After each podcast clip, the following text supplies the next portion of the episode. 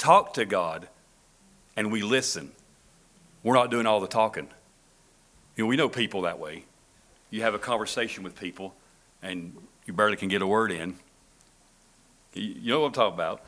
You barely can get a word in. So what's, what we, we don't need to be doing that with God when we're praying. It's a two-way conversation. It's like a kid. It's like your child. They come to you. They want to come for advice. They're wanting to ask for something. I need a new pair of shoes. They're coming to you asking. That's what we need to come to God, asking God for things. It's our conversation with Him. But we got to have to stop long enough to hear God's response. Sometimes we don't. We just want to pray, pray, pray, pray, pray, pray, and we get up and, okay, I got my prayer in for a day and I'm done. What we need to do is kind of wait. You know, be like Elijah. Wait in there for something because sometimes God ain't going to come in a fire. God ain't going to come in a storm. But He's going to come in that still small voice. We just sit silent long enough, we'll be able to hear from Him. We just want to pause long enough that we can hear Him speak. You know, you heard that saying that it used to be a sweet hour of prayer. It's now turned into a little talk with Jesus. Prayer is like a child's conversation. I just said that. What's it mean to pray? Pray is to entreat or implore. It's often used in introducing a question, a request, or a plea. To get or bring by praying. What do you have need of? Praying brings it on. To make a request in a humble manner. It's not getting up there and when you get on your knees, God, I need this right now. God's just going to sit back and let you just go. You can't demand God of what you want. We're not, he, he ain't going to answer us if we start demanding, acting like we're all something, but it's humble manner. To address God with adoration, confession, supplication, thanksgiving, worship. In that little list, I didn't hear anything, I didn't read anything about asking yet. Sometimes that's what we do, and I'm guilty. A lot of times we'll sit there, especially if you have a need, it's, pressing. You'll start your prayer, Father, I love you. Lord, I need, Lord, can I have this right now? I need this, I need that, I need this. But there's an approach to God. It's not our Father which art in heaven, this is what I want. Matthew 6 5, he's going to tell us how to pray. When thou prayest, thou shalt not be as the hypocrites are for they love to pray standing in the synagogues and in the corners of the streets that they may be seen of men. Because verily I say unto you, they have their reward. But thou, when thou prayest, enter into thy closet. And when thou hast shut the door, if you don't have a closet big enough, it's not necessarily be a closet. You just get in and shut the world out. Turn off your phones. Turn off the internet. Turn off everything. Get in a quiet place with God. Get away from family. Get away from your husband. Get away from your wife. Get away from your children. Get back in there behind the holiest of holies where God could speak to us. Where it's just behind, but just you and God. That's what happens when the priests, when they went behind the veil, they took the needs of all the people. They crossed behind that veil. It was just them and God. Pray through is praying until you get the victory. I tried to find the quote. I don't think I was typing it in right. But you hear preachers say it all the time. Brother Branham says that a Christian should pray through every day. What's praying through? Praying through until you get the victory over something, praying through until you get an answer to a problem. If you got a, even if you got a question about this message, is it right or wrong? Get in your closet and pray until God reveals it to you. Hallelujah. What they need is an old fashioned, what they need is an old fashioned prayer altar where they pray until they pray through until they lose themselves come in God's provided way until they free themselves from the world. Again, he's talking about the children of Israel. If they failed to eat the manna, they died. If we fail to eat on the Holy Ghost, we die if we fail to pray through daily. wow, there it is. Put that in this morning. I didn't even recognize it. If we fail to pray through daily all the time, keep under the blood, you'll wither up and die in your Christian experience. He says he's living where the manna is fresh all the time, where it isn't a burden to get out and pray through today, pray through tomorrow. Brother, stay with him all the time in the holiest of holies. Can a person live that way? Absolutely, he says. That's what Jesus died for. When thou prayest, enter into thy closet. When thou hast shut the door, pray to the Father which is in secret and thy Father, which in, seeth in secret, shall reward thee openly. But when ye pray, use not vain repetition, which is stuttering. We get that way sometimes. We say, Well, I got to pray. You're like, I don't really know what to say. And you get down there and you just start, don't even make any sense. Amen? If y'all not like that, pray for me. To stutter or repeat, say the same things over and over. We find ourselves doing that. Lord, Father, forgive me of my sins. And you'll go pray, Father, forgive me my sins.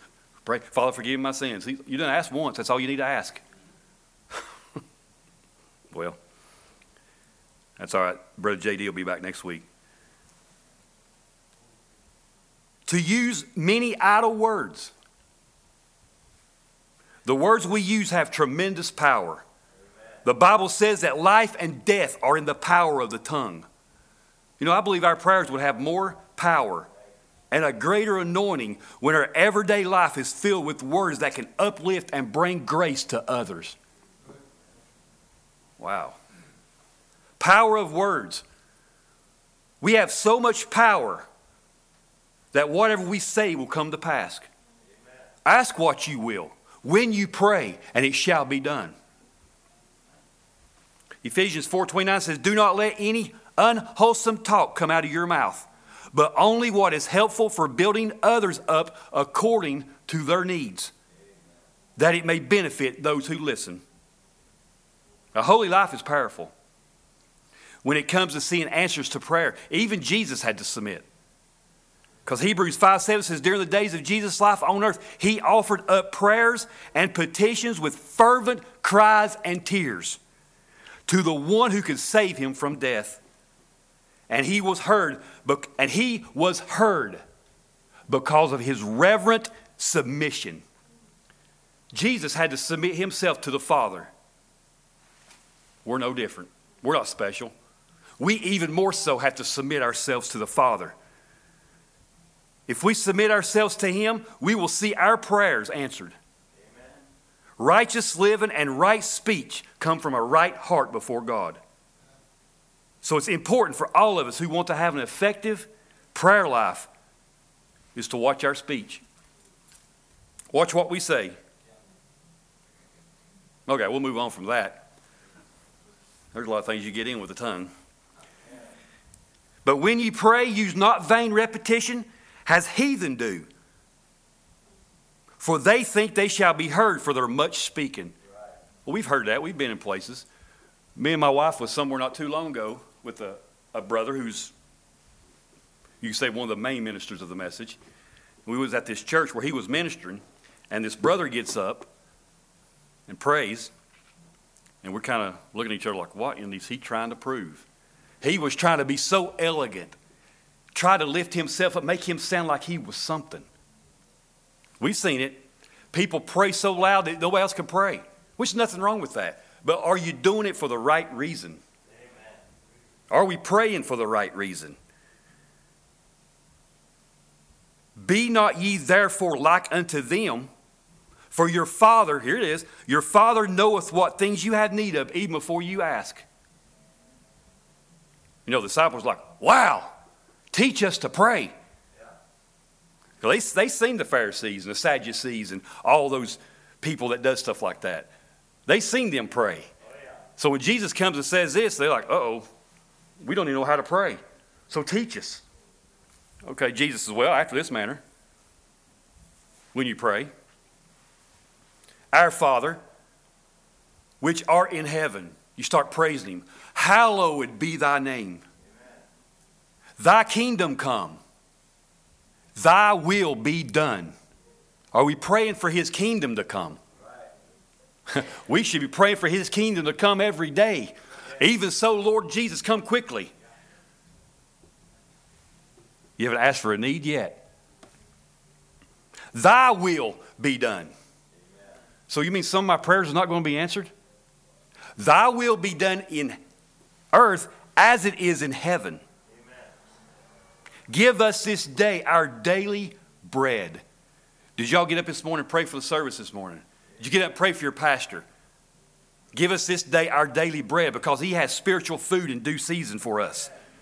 Forgive us our trespasses as we forgive those who trespassed against us. It says depths, but it's the same thing. We can't even forget, we can't even ask God to forgive us until we forgive our brother. Amen. My goodness. And lead us not into temptation, but deliver us from evil. Lord, the devil's going to be sending a trap out for us. He does it every day. But how many times has God steered you around that trap? You may not have noted. You're like, why am I going this way? Why am I late for work? Why can't I get my car started until later? God looking out for you. Lead us not into temptation, but deliver us from evil. For thine is the kingdom, and the power, and the glory forever. And he ends it with an amen. That's, there's your pattern for prayer. That's a quick prayer. You can add to it. Just pray. This is, this is your order right here of prayer. James 5.13, it says, If any is any among you afflicted, let him pray. Is any merry? Let him sing psalms. Is any sick among you? Let him call for the elders of the church and let them pray over him anointing him with oil in the name of the Lord. And the prayer of the faith shall save the sick. And the Lord shall raise him up, and if he had committed sins, they shall be forgiven him. And then our open confess your faults one to another, pray for one another, that ye may be healed, because the effectual, fervent, Effectual is producing or able to produce a desired effect. Fervent is to be active, efficient. Are we efficient in our prayers? To be operate, to be at work, to put forth power. Is your prayer full of power? To work for one. Of the effectual, fervent prayer of a righteous man availeth much. Availeth is to have to exercise force, to be strong, to have power, to have power has shown by extraordinary deeds. So that's what a effectual, fervent prayer of a righteous man availeth much. Amen. If you're praying and you're a fervent prayer, it's going to avail you much. Oh, yeah. Brother says, the prayer of the faith shall save the sick, an individual prayer the effectual, fervent prayer of a righteous man availeth much. Only if you knew that in your hand, Christ has gave us the authority with his name by being Christians, the most powerful weapon the world has ever known. Prayer, it even changes everything. It'll even change the mind of God. You know, I seen this the other day, and I, I just wrote it down, just, just one little line. Pray about it as much as you think about it. If we have problems, how, how, many, how, how long, how many hours a day do we sit and think about that problem? Instead of thinking about it, just pray it. Just pray about it. Commit it to God. Brother said the prayer is the most powerful weapon that was placed in the control of the human beings. In expectations, says prayer is the key. It's the answer. Prayer changes things. Prayer is the most powerful weapon that was ever put in control of the human being. There's no atomic bomb or no hydrogen bomb as powerful as prayer. You know how powerful atomic bomb is. You know what happened in World War II when they dropped that bomb over Japan? It destroyed everything in its path. That's what prayer is. When you go down to your knees, I don't care if you're the weakest Christians, because we know when the weakest Christian gets down on their knees, the devil trembles. Amen. But what a weapon we have. What are you praying about? That's how much power you have. You know, we're like in B 52 bombers. We're loaded down with bombs. I've read where this B 52, they can carry up to 80,000 pounds of bombs at a time and fly over 8,000 miles before they refuel. So you're loaded down with bombs this morning. Your prayer will fly over the enemy. What is it you have need of? What's bothering you? What are you praying about? If you got lust and you're praying about it, fly over that. Let your prayer throw that, and a bomb will drop and totally destroy it. You got depression or anxiety? Just start praying. God, that prayer will fly over that, and a bomb will drop on it and destroy it. Sickness will be destroyed. But we don't use this weapon enough. You know, prayer will even change the mind of God. Prayer changes things. We know the story about King Hezekiah. He was sick. God told Isaiah, said, Hey, go over there and tell that man that he's going to die. So Isaiah goes up to the king says, Hey, king, thus saith the Lord, you're going to die. So what did Hezekiah do? He got out his pen and paper. My last will and testament. I leave my entire kingdom to my firstborn. I leave my wife this. I leave my kids this. I... No. As soon as he got the word, he turned his face to the wall. And he prayed unto the Lord, saying, I beseech thee, O Lord, remember now how I have walked before thee in truth with, with a perfect heart and have done that which is good in thy sight. And Hezekiah wept sore. And then the next verse says that it came to pass. Isaiah hadn't even gotten his chariot yet and got down the driveway. And God says, Stop, Isaiah. Turn around and go back in there. That's how quick prayer changes things. Isaiah had already told him what God had said. And Isaiah hadn't even left the house yet. Because the Bible says he was he had got through the middle court before God stopped him. Go back there and tell him I'm going to give him 15 more years. But I thought God's will was for him to die. Oh, he's going to die eventually. But he asked God for 15 more, he asked God to, to spare his life, give him more time. Amen. God said, okay, I'll give you 15 more years. That's powerful. We could be on our deathbed. We could be dying with cancer or whatever, some kind of disease. And our prayer can have so much power, it can actually go to God and say, Oh, I'm going to give them a little more longer to live. Yeah, they might be 95, but hey, let's see if they can make it to 110. Lord, I don't want to live to be 110. If I'm the way I am now, I hate to see when I'm 100. But that's how quick prayer changes things. You can never pray too much. We can't be afraid to pray either. Remember Daniel? We heard it Wednesday night. They want to get Daniel for his prayer. They won't get Daniel in trouble because he's a favor of the king. He said, I don't care. if I pray, I'm going to get in the lion's den. He'll just go right up and open wide his window and said, Hey, guys, I'm fixing to pray. Watch me. Prayer saved him in the lion's den. When they threw him in there, they come up to him like little kittens. And he's sitting there petting them. They was just meowing. Did. God told him, You're going. No, I'm not. You'll find yourself in the belly of a fish. Then Jonah says, Okay, I'm going to pray now. That's what we, what we do. We wait till we get in trouble and then we start praying. We wait until we get in trouble before we start praying. John 14, 14 says, He shall ask anything in my name, I will do it. When you pray, He will do it. Prayer changes the mind of God. You believe that?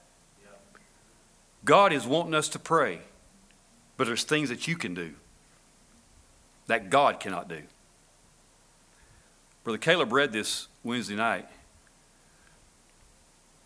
It's funny, he sent it to me. We talked about it at the, the shower, Brother Caleb. I said, Send me that quote because I'm, I might do a thing on prayer on the Sunday school. He sent it, then he reads it Wednesday night. It's okay. He did a lot better job than what I'm going to do with it, but I want to remind us what it says. Do you know there's some things that we have to do that God cannot do until we do it? He says, We're the branches, He's the vine, but the vine can't bear fruit. It's the branches that bear fruit. Is that right? He furnishes the energy, He gives you the ability, but we've got to do the job. You get what I mean?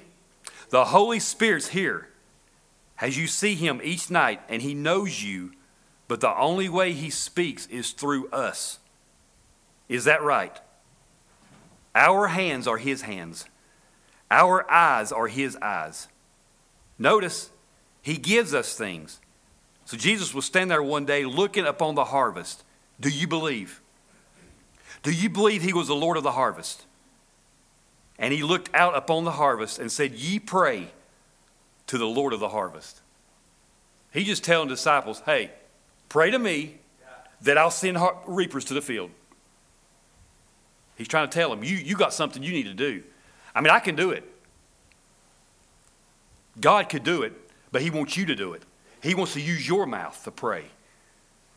When you pray, believe that whatever you pray is going to happen, that whatever you say is going to happen. He says, You ask the Lord of the harvest because the harvest is ripe and the laborers are few. In other words, you ask me to do what I know ought to be done. God knows it ought to be done. God knows your need needs to be met. He knows your sickness needs to be healed. He, he knows it. But He's just waiting on you to ask Him. Simple thought the importance of prayer. The most important thing in our life. We can't, we can't live without it. We've got to have it.